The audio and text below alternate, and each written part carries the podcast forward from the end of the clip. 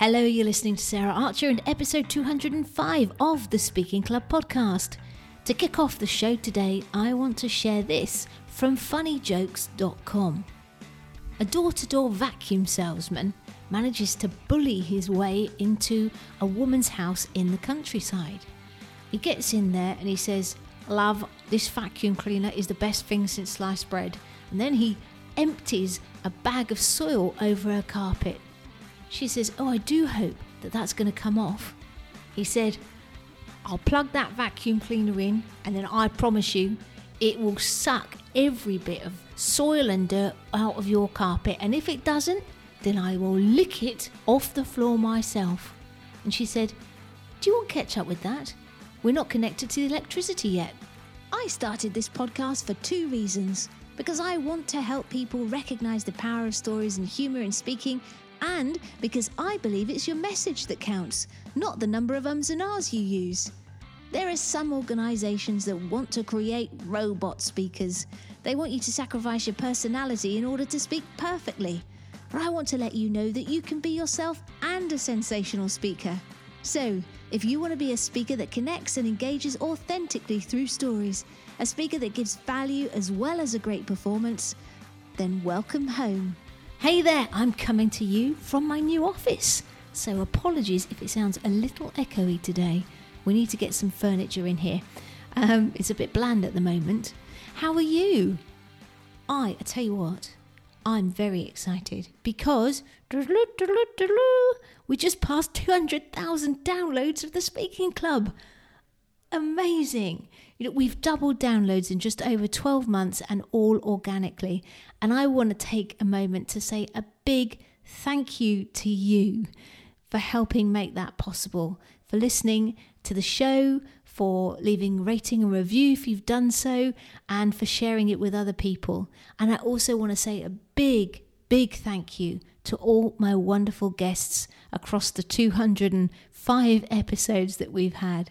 And also, lastly, but not least, to the fabulous Emma Hopkins, who helps me get the show out there every week. It's been an absolute blast. And here's to the next milestone of half a million. Let's do this.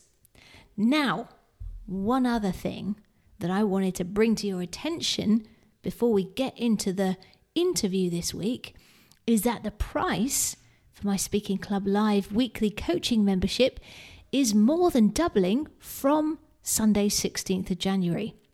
And it's going up from £47 a month to £97 a month. I know, right? It's a bargain, isn't it? So, if you're planning to focus on developing your speaking or marketing this year, then do go and check it out before close of play on Saturday, 15th of January. It is a safe space to test your messaging and content, practice your speaking, humour, storytelling, and to get feedback and coaching from me and also input from the other members of the Speaking Club, which is very valuable in itself. And you can find all the details out about the club, what else you get with it, and all sorts at saraharcher.co.uk slash club. Cool. Okay, let's let's get on with this show. So my guest today is Marcus Cauchi. And for 17 years, Marcus did sales all wrong. But then he discovered a different way to sell that not only led to amazing results, but also created a brilliant customer experience too. And he's a 35 plus year sales veteran who teaches sellers that they get further when they learn to collaborate, not manipulate, and serve others instead of serving themselves. And over the years, he's helped companies generate in excess of, wait for it, 6.5 billion pounds in additional and repeat sales. And he works with organizations to align the efforts of their marketing sales, customer success, channel sales, and account growth teams so that they create a safe, risk free environment for their clients and customers. An environment in which they can enjoy the seamless, frictionless buying experience throughout their lifetime as a customer. And not only that, he's a prolific contributor to LinkedIn. He has his own podcast called The Inquisitor, where he's brought together over 4,000 years of collective wisdom. which is amazing. And uh, also, he is the founder of a f- Sales, A Force for Good, and co author of a book called Making Channel Sales Work. So, in summary, he's done a lot of stuff. So, if you want to increase your sales, then you'll love, love this conversation. Let's get started. Welcome to the Speaking Club, Marcus Cauchi. Hello. Great to have you here. This is going to be a fun conversation, I think. Now, I've I've literally just had a chat with you for your podcast, and the tables have turned, and uh, now I've got you. So I want to ask you um, first question, which is, when did you realise your future was in sales? Well, if I'm being honest, I always wanted to run a business, but sales was always a little bit grubby um, and because I didn't really apply myself, bit lazy, not the brightest light in the house, um, kind of ended up in a sales role. Um, but the, actually, my first real taste for it, uh, I got a job selling uh, tap fittings and pipes and books at an MLM conference, um, and um, they, they, used to have these meetings, and uh, I, I, was just I was one of the ancillary suppliers um, and working for one of them. And I managed to upsell someone from a 50 pence meter long piece of blue uh, pipe uh, to 136 pounds and 86 pence. And I just asked questions and I had an absolute blast. Um, and I, I was, um, you know, lauded for uh, doing such a great job. The only problem was when he came back the following week, he wanted a refund. Um, but I, I got a taste for it then, and I did it all wrong for I don't know, 17 years. Um, wow. Um, yeah. Oh God, the level of stupidity and the thickness of skin that's required to do that. um, and but I, I, don't think I'm wildly different from many salespeople who just sort of um, you know they're, they're still paying off a jar of Nescafe from um, you know that they bought in Safeway in 1986. Um, that's how far back their debt goes. And and you know most salespeople struggle. They they they don't have control um, precisely for the reasons that they think they get they're trying to get control. Well, that sounds like. Can you explain a little bit more about that? What do you mean in terms of they think they have they they don't have control, but they think they do? Well, um, you get taught that sales is a numbers game. Yeah. It might be at the commodity end, and you have to do a certain volume of activity. Um, but the dumbest treat it like a numbers game, and the smart ones work out well, if I can increase my accuracy and I can pinpoint the, the right people without involving manual labor, why would I not do that? Um, so using AI technologies and things like that to uh, to help, um, and then to define a clear ideal customer profile and understand their journey that they go through. So you can identify the points where they're probably going to struggle and will need help. So you can meet them at those points. Um, and you can show up and be helpful um, you can be valuable to them. You can be relevant. You can be timely. As opposed to turning up and saying, you know, Sarah, you're worth 25 grand to me. Um, let's work out how I can take that from your bank account. Yeah, I'm with you. So now, use sorry, go on. Well, no, go on, go on. I'm curious. No, no, I was just going to say so you're talking about, and when you say AI, you mean using technology such as chatbots and so on to to ask the right questions at the right time, or are you talking about overcoming objections? What what what, what are you talking about there in terms of help being helpful? I'm talking about most sales and marketing activity is a, a blanket approach there is an attempt at personalization at scale, which ends up with dear first name um, and other such monstrosities. And they're all long and wordy and explanative. Explanative. I, I don't know if they explain stuff. Yeah. Um, and um, they're self-congratulatory and they don't really tell a story I can engage with. Yeah. Um, as opposed to um, one of my clients told me a story this uh, last week, um, and they do wholesale change at scale in large organizations, and they they tackle um, a problem which is endemic in virtually every large organization, which is managers have a tendency to solve problems. And the problem with managers solving problems is that 40 to 60% of their workload is other people's work. So then they get run ragged, they create learned helplessness, they disempower, yada, yada, yada.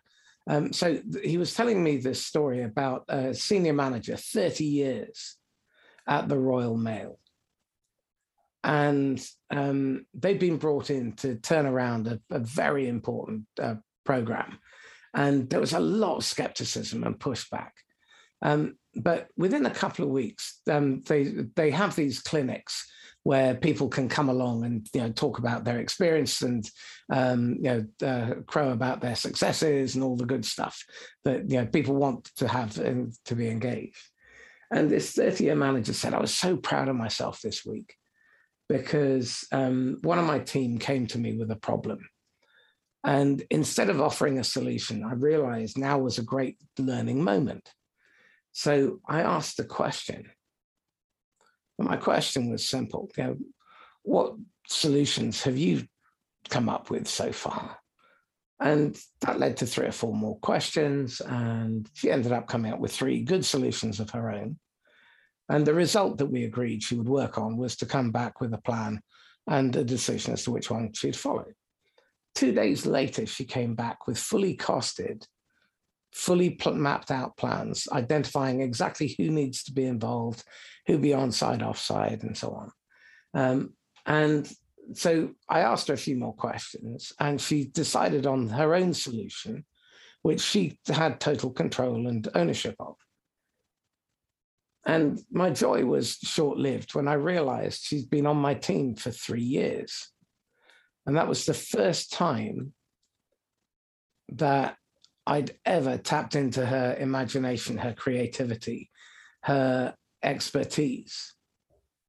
And I'm told every t- every day, 16 to 20 of these opportunities present themselves. And that was a moment where I had my epiphany.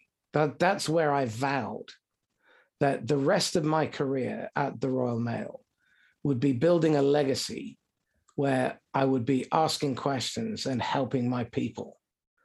Now, imagine that at scale with 500, 5,000, 50,000 managers all at once. Mm. The impact that that would have on your customers, your people, the community, what you could do. I mean, how good could that get? That's brilliant. Yeah. And it's, oh, well, you know me, I'm sold on the power of stories. Uh, but what, what I want to ask you is 17 years in, you've been doing it wrong. What caused you to have the epiphany that you were doing it wrong and that there was a, a better way, a different way to do it, um, and that set you on the trajectory to where you are today? I bought a no, I didn't. I was given a box set of CDs of a trainer called Guru Ganesha Khalsa, um, who has a hilarious story. Uh, he always used to call himself the shoe guru. Um, so he's uh, half Irish, half Italian, um, parents from uh, vaudeville um, who ended up selling. He was the first person to sell espadrilles in California, so he was a proper hippie, and uh, converted to Sikhism. And um, he did this training session for a company that hired me. And on my first day, um, the marketing manager said, "You got to listen to these CDs, read this book." And I put this, I put them in my inbox for about three, four months. And then I took them home one day, and my God, um, it was just an epiphany. Do everything the opposite to the way I'd been doing things. And um, what was interesting is the I, I realized instantly um, that that was intrinsically right, and I couldn't put my finger on why. Um, so I started adopting it uh, with no coaching. Big, big uphill struggle.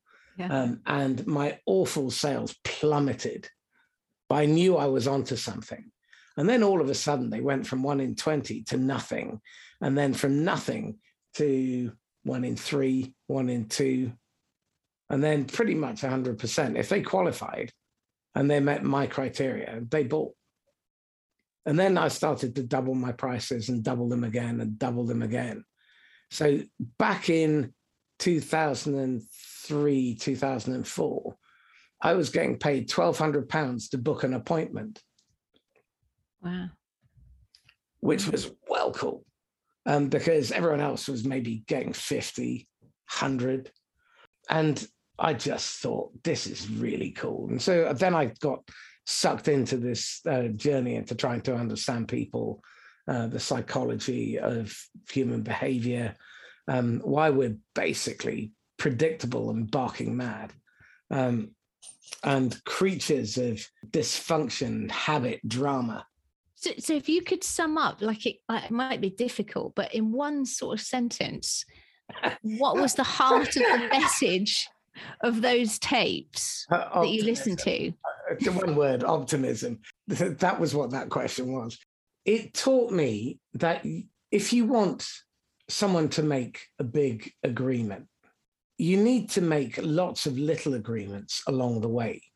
So the leap to the final decision is a single step. It's not crossing the Grand Canyon. So you're not talking about soft closes here, or are you? Just in terms of. I don't know what a soft close is. Explain what that is. So when you're having a sales conversation, there is a, a suggestion that you should get people to start saying yes and then they're no. they're having smaller agreements which they that's not what you're talking about yes and no um, right i'm not keen on the yes staircase which is what i learned so it's actually about reaching agreement that both sides are happy with mm. and the, there's a really really good reason for wanting to do this you are going to hit impasses and roadblocks and obstacles and conflict um, it's a hell of a lot easier to come back when you've got lots in common than when you don't. Um, when you have a lots in different, um, then at best they will be indifferent.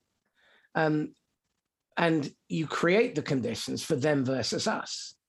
Why the hell would you make your life harder by making anything about you? Mm.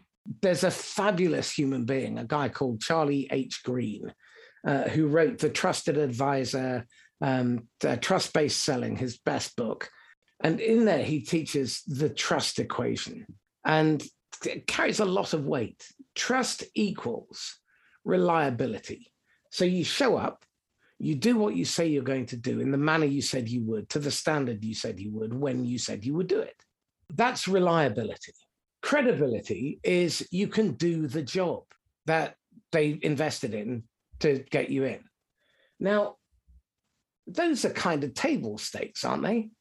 That's the I should bloody hope so line. Yeah.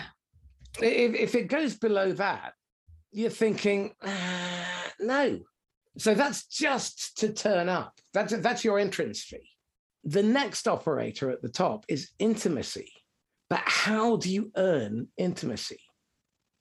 Well, the first thing you have to do is if you want someone else to be vulnerable, you have to be vulnerable first. If you want someone to trust you, you have to give trust. If you want someone to be motivated towards the same objective as you, you need to find out what the hell they want. Um, this is not about turning up and vomiting yet more features and functionality. And um, for God's sake, do not show a photograph of your HQ. No one cares. They never cared. They never will. They don't care about you, your company, your product. They're wondering, why the hell are you here? Can you help me? And they, they actually want you to be there because senior people, C level people, they're talent scouts. they like bring, they like being the hero and bringing a great supplier in. The CFO, the CEO, the head of purchasing. You you and I are on exactly funnily just literally in the last last week's episode I was talking about you've got to be vulnerable first to get them to open up to you. Exactly. We're all I think we're on the same page around this.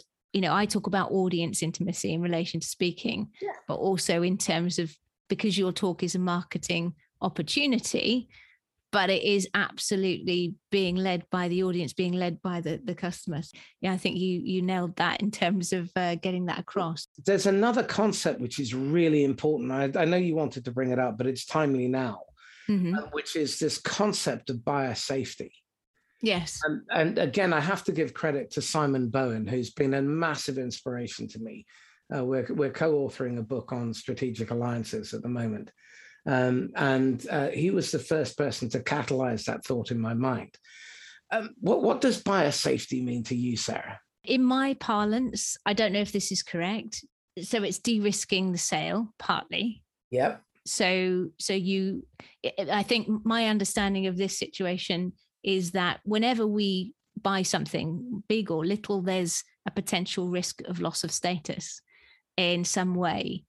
And so what we have to do is if you're selling or marketing is de-risk that purchase so that people feel safe um, to buy it. So that would be any sort of guarantee or pay on results, all that sort of thing, lots of different ways. I don't know if that's what you're talking about.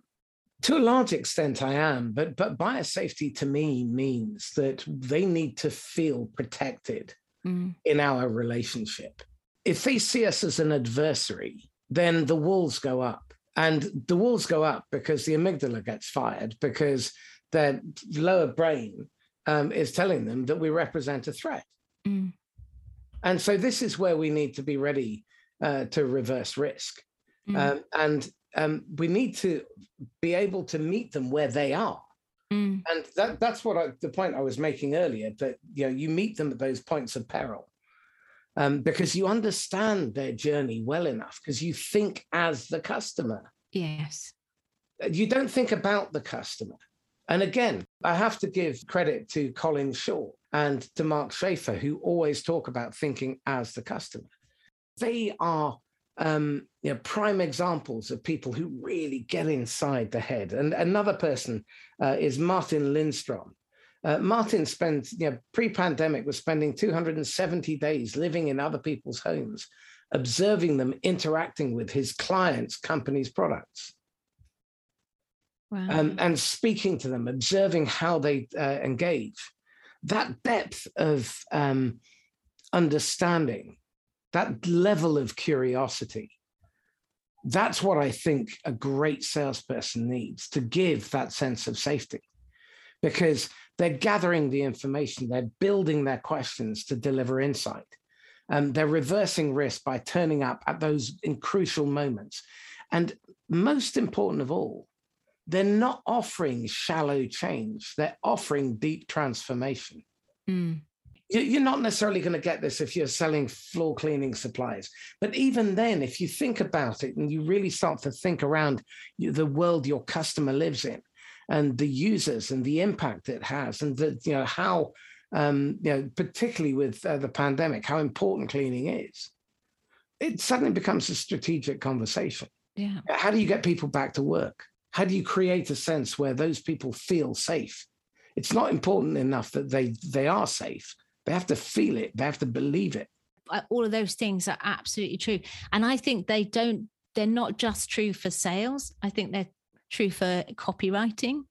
If you can get in your head of your customer to that degree, uh, and also for speakers as well, you know, in terms of your audience, back to, back to sort of your audience. Thank you. That's brilliant. And we probably have covered this. I don't know, but I'm just going to ask the question just to be 100% sure. I heard you describe sales as broken. Mm. Is that what you're talking about? And is this yeah. the fix? It's part of the fix. What's broken in sales is a wicked problem. A wicked problem is a number of interrelated, interdependent, and some degrees codependent problems uh, that run in parallel. Uh, and one of the problems is it starts with the money behind the business. Because if the money is looking for a quick fix and is expecting 95% of their investments to tank, they, they don't have patience. And you don't build a sustainable business um, without patience and without uh, a tolerance for failure. Um, because let's face it, a startup is a series of hopefully non fatal experiments happening in parallel. Um, more often than not, because you're overstretching, you're taking on too much. Um, and you're getting ahead of yourself. You're not finding a market fit. You're coming up with a great solution to um, a mousetrap. I mean, um, unless you have a cat uh, or you live in a slum, chances are you probably won't have mice. Um, you know, if you keep it clean um, and whatever, the odds are mice aren't going to be a problem. Until I had a cat, we didn't have a mouse problem. but I just released a bird in the kitchen. Uh, but uh, I'm ranting. Um, so where was I? Um, in terms of what's broken and the fix. Yeah. So but a wicked problem. So there are some rules. The first rule is that whatever you try first won't work. So learn from it. Capture the data. Apply. Apply. Rinse and repeat. Um, second thing is um, the rules change as you go. The third is that stakeholders differ. They differ in who they are and what they want, and they change their minds along the way. And there are no perfect solutions, only imperfect outcomes. So when you accept that and you see it as um, your job to keep uh, the game going rather than to win or lose, and in keeping the game going, you make the pie bigger so everyone has a bigger slice. It means that all of a sudden you can start working with your competition. And you can have pre-competitive alliances or you can co- co- be in co-opetition. Um, you can work with strategic allies. Um, a phenomenal example of this is a guy called uh, simon severino um, if you want to scale your business he is absolutely your man um, he, last year with eight employees he took on five and a half thousand brand new clients with whom he was able to deliver a delightful service with an average spend of two to 21,000 euro. Wow. Wow, indeed. Now, what does that teach me? Well, that teaches me that you can sell hot instead of selling cold by using strategic alliances. Now, when you consider that the average SDR, someone who is hammering the phones trying to book demos and meetings, uh, is productive in the role that you pay them for, for an average of three minutes out of 480 every day, and you have Simon juxtaposed at the other end of the spectrum, I begin to wonder is there not some insanity in leadership? So then I question why, why do leaders behave in the way that they do? Well, they behave in the way they do because of how they're paid, how they're measured, and how they are hired and fired. So that's a factor of culture. The culture of the money permeates the culture of the organization. So you need to find good, patient money that is forgiving of making mistakes and willing to let you experiment which is why you take the view and you i've heard you say that raising investment isn't all it's cracked up to be if you're under the cosh to get results as fast as possible which could impact how sustainable the business is in the long term well let me let me uh, posit an alternative mm-hmm. what if you could scale at pace without loss of control and without incurring the headcount, without incurring the uh, overhead, without incurring all the risk, and you only ever sell hot. And just for people listening, can you just explain what you mean by sell hot? Do you mean highly qualified leads?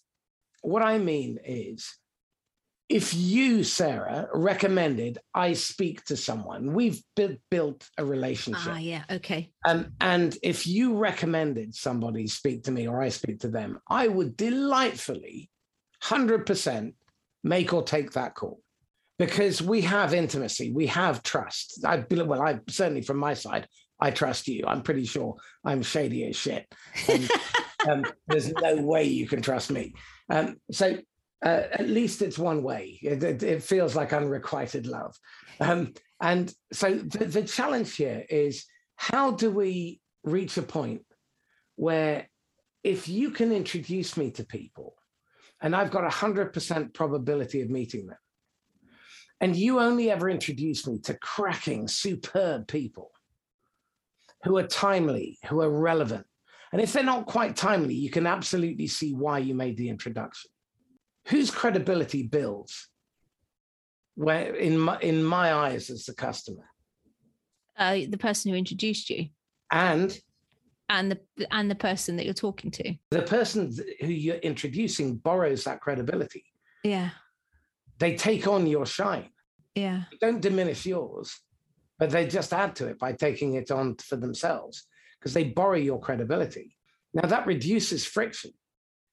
So, in my experience, and again, you tell me, what's the probability that if um, someone you were close to, really close to in business, brought you a solution to a problem that you knew you had and you trusted the other person, the, the introducee, and they could help you, and you were convinced of that, and you could afford it, what's the probability that you would buy it? hundred percent, and and you're absolutely right. They're the easiest sales conversations in the world. When people, when my clients introduce people to me to help them, there's no selling involved. They've sold themselves pretty much before they come and speak to you. I think if, if that that in my experience, I mean, in my small narrow experience, that's absolutely true. Where most people spend their time selling is for the people just on audio. Um, it's a quadrant, four quadrants. Um, in the bottom left is expensive brute force, and that's selling into your cold market and trying to grow your business. And so there's you in the middle, with a bunch of spokes going out um, to uh, cold prospects. Now, on average, you'll close roughly one in 20 of those buying cycles started cold. Um, and compared with a warm introduction, which is the bottom right, um, where you're being referred into by someone who doesn't necessarily have a vested interest. Um, but there, there's mutual respect between you and the other person and the buyer. Um, and so that's about a one in six conversion rate.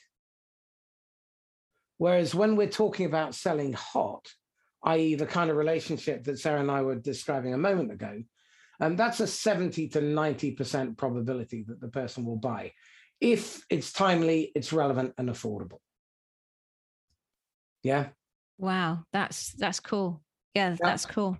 If you sell through partners, through strategic alliances, people who sell to the same audience that you do but don't naturally compete, or do compete but in a different segment. And then you can do something like a dead lead swap, for example. So you and I sell to an identical space, but you sell to the top uh, end and I send, send to the middle and bottom and you never touch them. Well, if you've met somebody, then swap those leads with me and I'll uh, refer the enterprise ones because I'm not going to do anything with them either. So I may as well refer them on. And then I can contact Bob and I can say, Bob, have you managed to solve your problem with X yet? And if he says no, look, I've been thinking about you. There's somebody I want you to meet, close competitor of mine, works in a slightly different space. So I think better suited to where you were. Um, why don't you have a meet with Sarah? And now I just tee you up. Brilliant. We both get the credibility from it and they get a win. And it is a completely different way of looking at things, isn't it? It is it is around you know a, a collaborative and longer term relationship building um, to get results than the quick, you know, hit them hard, sell, sell, sell, and and then and then like perhaps get the refund like you did with the piping. you know? Yeah. Part of the problem though is it's it's not the salesperson's fault. They they don't know any better. Yeah. You've got six big competitors: fear, apathy, ignorance, denial, status quo, and ego. Now, ignorance is the most forgivable. You just don't know. That's cool.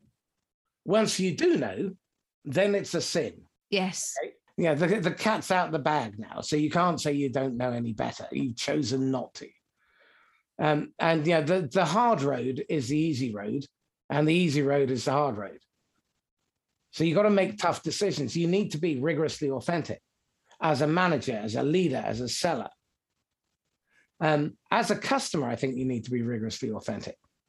But again, you're taught by bad salespeople to hold your cards close to your chest, to be defensive, to be protective, to not quite give all the information, to be economical with the truth, to lie. Yeah, to try your chance your arm, to try your hand. Why? Because salespeople, bad salespeople, have educated you to do that. Because yeah. you know that if you flinch when they give you a price, most of them will cave and they'll give you a discount. And then if you flinch again, they'll give another one. Then they'll speak to their manager, will give you some cracking deal. Yeah. If your price is your price and you never offer discounts, then they know where the boundary is. Yeah, discounting it is a, is a race to the bottom, isn't it? Absolutely. Cool. There's some brilliant stuff in there. And um, one of the things that I was going to ask you was one of the nom de plume that you go by in business is chief revenue officer. And I didn't know what that was, being honest. It, I hadn't come across it in my corporate life. But title, if I'm going to, but it, it does encapsulate what it should, um, because uh, where uh, about 40 years ago, Milton Friedman, yeah. Uh, Satan's lieutenant, um, came up with the big lie. And the big lie is that companies exist to serve shareholder value. Yeah. That is a lie. Let me put this into context. These are speculators, gamblers, who have chosen to risk their money by investing in a venture which they probably don't give a damn about whether it fails or succeeds. They just want three out of the 50 to make it. Because mm. three out of the 50 makes the economics for them and their investors work. You are a product, okay? You are a cash crop for investors. The most important people are your people. And this is seems uh, to be at odds with the idea that the most important uh, people are the customer. Everything that we do is centered around the buyer. The buyer is at the heart of everything we do. Every job description has a window to the customer.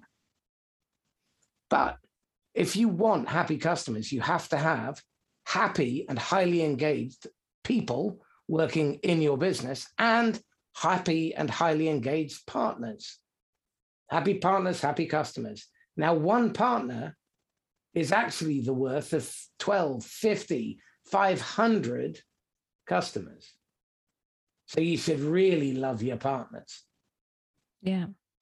And I think, you know, you and I spoke before about this uh, when we were just sort of chatting, and I saw this time and time again this idea that you've got to, you know, the shareholders are the number one leads to, you know, dissonance, uh, incongruence between you know there's the people in the organization trying to have an engaged happy workforce but if your main focus is the shareholders you're never going to be able to achieve that. And i see so many times people saying stuff and and not walking the talk. You know it doesn't happen because of this short term you know bonus led culture and so what does that do in the reliability and credibility uh, operators? Um, what does it do to them in the trust equation? Yeah it breaks trust you know internally and and then eventually out externally when you know when staff don't care that it then passes on to the customer the end user. So a quick plug for uh, hal cruttenden's latest news uh, netflix uh, called chubster absolutely brilliant and the reason for it is the callbacks at the end he just does a barrage of them at the end and they are spectacularly funny it's just this rolling crescendo of funnier and funnier and funnier. Um, and the reason I'm saying that is because what's broken here is that the irony is you could deliver massive value to the shareholders, so much more, if only you weren't a total monster. If you didn't treat your people like a utility or a commodity that could be burnt through, if you didn't treat your people um, in such a way that you put them under pressure so that they could uh, waste literally thousands of calls um, by bringing forward opportunities so that you can meet a, an arbitrary and utterly irrelevant uh, deadline for quarter end so that you can fiddle the valuation so you can report back to the vultures that have thrown their money at you um, so that 89% of companies that are invested in or higher actually it might be 95% uh, tank and go nowhere. So that's thousands upon thousands of lives livelihoods homes marriages relationships with kids destroyed in the in the pursuit of greed instead of actually enabling them to do their job right. Mm-hmm. So this then begs the question where can you apply the least amount of force for the greatest amount of output within your organization that will drive sales and performance and customer retention and um, you know, employee retention and uh, earnings per employee and earnings per share will drive all of those things positively. And is that essentially the role of the chief revenue officer to look for those for those opportunities to bring that all together? That was your question. Um, well, let me answer the question I was answering first. Uh, it's the management layer, and the management layer, the, the chief revenue officer, is their job is to align anything that has to do with revenue generation. Um, and um, so that's marketing, lead gen, sales, customer success, customer complaints. I mean, who on earth came up with the idea that there should be a department for customer happiness? Isn't that everybody's job? You'd think. But the customers become this forgotten afterthought, the end of this long chain of abuse. And I keep point, coming back to Satan's lieutenant, Milton Friedman. The idea of creating that part of the problem is that um, many of the people who decided uh, to do uh, performance um, led sales, um, which is what this is all about, it's performance driven sales, um, decided that they would turn all of this humanity into a machine and they took their inspiration from the first few chapters of Adam Smith's The Wealth of Nations, where he was talking about the division of labor. And the problem is that most of the people who read that book got to the good bits where they thought pin factory, break it down into its component parts, specialize. Yeah. Um, but they didn't get to the end because actually Smith tells them it's not a good idea because it dehumanizes but no one ever reads the end because it's a boring, thick old tome. So they yeah. missed the missed the point of the whole thing. And the, the point being that you can, but you what you're doing is you're sacrificing effectiveness for efficiency. You're sacrificing the experience of the customer for your own selfish self-interest. Now, in the trust equation, low self-orientation is the biggest factor in determining how high trust gets. Now, you can't be a doormat. Mm. You need to be able to establish boundaries. And that's one of the definitions um, that we wrote in uh, Making Channel Sales Work about partnership. Partners help each other get better. That means that they enter into constructive conflict. They challenge each other. When they're going to do something stupid or self sabotaging, they challenge them. They confront them, but they're, not afraid to um, say what they see and coach what they see which mm-hmm. is why things like operational coaching and having um, tools to deliver micro coaching moments that can be done at a time that are convenient. Because one of the big reasons why uh, managers say they don't have time to coach is they think coaching has to be set aside um, you know, for an hour um, and there has to be all this protection, all this other stuff. Actually, operational coaching is fabulously powerful. Micro coaching is fabulously powerful. Operational coaching is where one of the in that story, you remember the story of yeah. the Royal Mail. Yeah. Well, in that story, there was a moment where he realized 16 to 20 times a day there was an opportunity to teach somebody something, uh, ask an insightful, inspirational question that gets them to believe in their own capability and to go off and find it and tap into that resource. Now, all of a sudden, what we're tapping into is discretionary effort. Now, how powerful is that? If we have discretionary effort from people who are highly engaged, love what they do, consider the work that they're doing important and meaningful. They're looking out for each other's backs. Um, they're supporting, they're confronting each other where necessary, and they're challenging each other. They're growing. It's the grit in the oyster that makes the pearl. And they're mm. doing this with common purpose. Now, all of a sudden, you're starting to create the conditions for mutually assured success. Yeah. Isn't that a healthier place? Now, if you do that, what's interesting is that share price growth, where companies had highly engaged, a high degree of highly engaged employees, outstripped the, the rest of the market in the S&P 500 by 316% per annum over a six-year period. Now you do the maths on that compound growth. That is a shed load. Yeah. Yeah. Yeah. So being mean and miserly and um, you know this uh, you know crack the whip numbers game, uh, be a, a bit of an ass.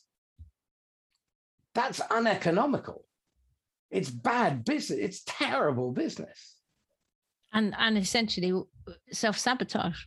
What you're saying mm. is, you know, it's shooting yourself in the foot. Really, it's it, it's the stupidity of willy waving yeah, D- D- Dickens said it more eloquently than me, which is the the, the loud uh, the empty vessel makes the most noise, yeah. um, and they do. They crow about their victories and their they they don't make other people the hero. They don't call other people out. They're not um, they're not humble. There's nothing that teaches you hum- humility like a customer who's mm-hmm. not happy. And there, there's nothing that teaches you hum- uh, humility than where you've let somebody down when you've given your word and you live by your word. And th- this is the integrity piece. That's what's that's really key. people can't trust you unless you show up and you do what you say you're going to do in the manner and time that you said you would. And there are no there's no artifice. There's no uh, self-serving self-interest. Yes, you get your needs met by helping other people to get their needs met too. It's Emerson's law of compensation. Ralph yeah. Waldo, not the other one. Yeah. cool. That's brilliant. Okay. So now I'm going to ask you one more, I think, question because I think it's important and it's slightly adjacent to what we're talking about. So when we spoke before, you told me, and I've heard this before, and I feel I possibly fall in this camp too. Quite often, when we're in business, we have a subconscious ceiling or unconscious ceiling that we put on our income and yeah. and we will have a really let's say a really successful month and then or year or whatever and then something we self-sabotage to bring it back to what we feel comfortable with even though we we don't know we're doing it you experienced that i think and how did you overcome it um it, this is something called money concept mm yeah, how you conceptualize money is really important. The, the, the weight you associate with it, the value you attribute to it, your right to it, the use you're going to put to it. All of this is really, really integral. And as a salesperson, if you can't talk about money confidently, freely, without judgment, without reservation, without limit, then you will hit a ceiling. I, I, remember when I was in recruitment, I averaged maybe 30 grand in billings a month, and uh, that was cool. One month I did 96. And for the next four months, I couldn't close my own fly. nothing I said or did worked. And then I did, you know, I adjusted back to the, my average, and then I did it. Off we went. Yeah. And you just think, how stupid is that? Well, there's a little voice, the narrative in your head. If you don't understand the narrative in your head, and if, if you've if you're familiar with a program called No Guts, No Game, David Sandler developed this. I think it's their best material, um, and it's really it's it's packaged as an assertiveness training course. Um, but what's really interesting is it takes you through this journey of discovery about um, your beliefs and boundaries and uh, where you uh, have rights and where you don't, and your inner dialogue and uh, how to establish uh, equal stature with other people. It's incredibly liberating. And for me, that was seven years into my my journey, um, learning how to sell. And it was the most important material, and it was never shown to me. I had to accidentally discover it by rifling through a box for something else. For me, um, that's been the biggest part of my journey. It's the realization of where, um, you know, back there's a, a quote from Anais Nin, uh, quoting child pornography is not really my thing, um, but she said something really profound, which is we don't see the world as it is, uh, we see the world, world as we are, mm. um, something along those lines. Now, we bring baggage and filters and values and expectations and judgments and prejudices and our history and our culture and our socioeconomic background and the things that we feel deprived about and our victimhood all to the table. And so does the other person. And that's just with two of you. So imagine just how totally screwed up it is in families. Yeah. That mm. Philip Larkin poem, This Be the Verse, they fuck you up, your mum and dad. They don't mean to, but they do. They fill you with all the faults they had and add some extra just for you. That is one of the smartest bits of observation of the human condition you will ever read. Yeah. Mark Twain, another fabulous observer of the human condition. When you realize the whole world is mad, everything makes sense. it is these shackles that are passed down from generation to generation, isn't it? Now, now you got me. Because one of the things about wicked problems is you have to look upstream. And where you look upstream is what you're looking for is those struggling moments.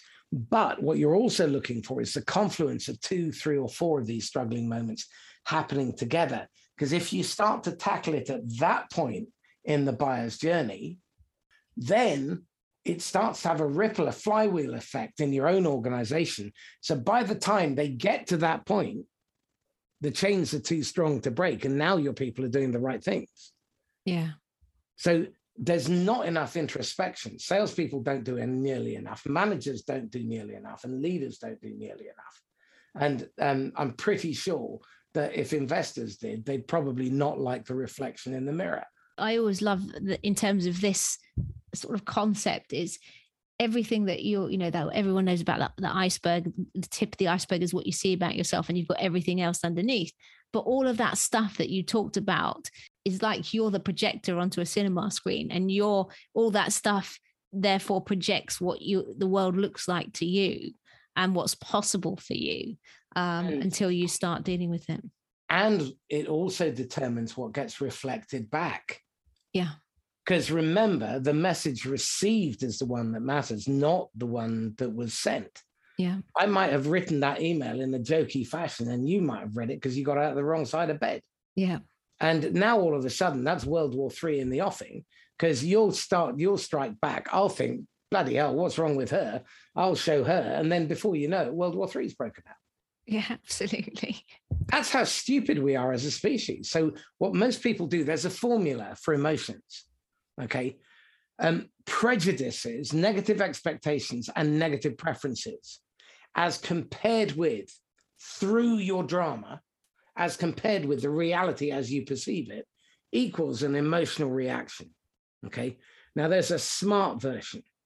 And the smart version is instead of operating out that drama triangle, victim, persecutor, rescuer, okay, you operate out of the winner's triangle, vulnerable, nurturing and empathic and assertive. And now the formula is different. Instead of prejudice, negative expectation, negative preference, I want you to fail, yeah, or I expect you to fail because women can't park, yeah. Um, salespeople are all pushy scum. Whatever bias and stereotype we bring, yeah, we'll filter it. Now, with this one, instead, there is no prejudice, no prejudgment. And then you bring positive expectation, positive preference, as compared with the reality as you perceive it, equals a rational response, as yeah. opposed to an emotional reaction. Now, that's a very different kettle of fish. Now it's a choice, it's conscious, it's intentional. Yeah. This is how you become the manager that chooses to make that legacy coaching. The generation that follows you to be great managers because you've created the apprenticeship, the roadmap for them. You've equipped them to learn how to be great coaches before they do the job, instead of throwing them in at the deep end and having them spend 17 years or 30 years not knowing how to do it. What a waste. Brilliant. Cool. Lots of wisdom there. I think I might have to have you back on the show in the future, Marcus. I've got more questions, but we haven't got time today. Definitely. Um, but what I want to, this is the speaking club. So one sort of final question I wanted to ask you is how do you use speaking and storytelling to grow your business or even stretch that out further to advise do you advise organizations to use them to grow theirs all, all the time um, but i'm constantly uh, using story. I'm picking up stories. I want customer stories. I don't want my stories. I want their stories. I want them to be the hero in their own story. Um, and the more stories i tell I, I, remember interviewing mike bosworth who wrote um, you know the bible for many people solution selling. And he realized a decade into running his business that there was something called um, discovery resistance. And um, he started to observe that the best way to break discovery resistance, and discovery resistance is where people are reluctant to open up. The best way was to tell a really powerful 10 second story. So, Sarah, let, let me tell you the, the reason I'm calling. Sales Driven is a small business started about 10 months ago. They're growing at 200% a quarter at the moment from a very small start to by the end of this year, they're probably going to be around 600K. Now, enough about them. Let's talk about you. Yeah. There are only two responses to that typically. I mean, it's not a great example, but there are only two responses. One is hang on a second, you seem to have missed out quite a big chunk of that story. Uh, or they'll start telling you, yeah, that's exactly what we want to do. Or they'll tell you to boil your head. Fine. Yeah. And this is a brilliant uh, little example of using curiosity to get past that. We talked, you talked about the, the sort of reptile brain and getting past that reptile brain. And curiosity works i think actually is better than fear in terms of getting people to pay attention. Let, let me make a point about this. For years for 18 years i was teaching people pain outsells gain by 12 to 1 and i still hold to that the problem is no one wants to spend their life running away from pain and fear okay i mean there was a really interesting example a company selling uh, utilities door to door um, down one side, they were saying um, if you save, if you buy from us today, uh, you'll uh, save 20, uh, 50 cents um, a day. On the other side of the road, they said if you uh, you'll lose 50 cents a day if you don't buy from us. And if you buy from us, you'll make 50 cents a day.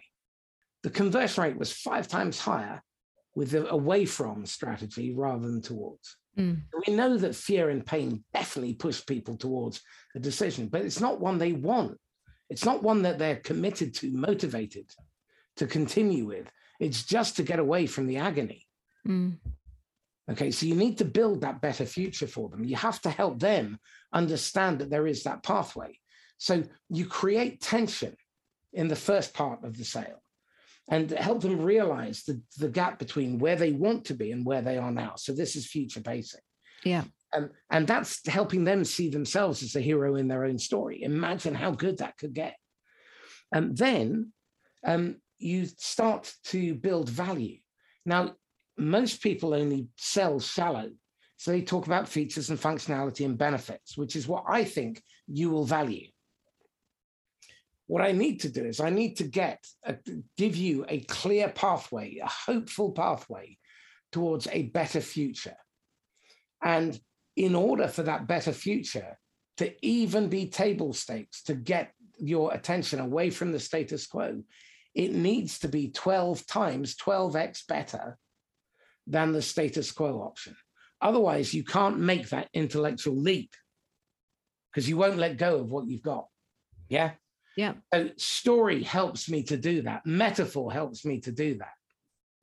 That's brilliant. I did a, a, whole episode recently. I'll put a link in the show notes to it as well, just in case you haven't heard it.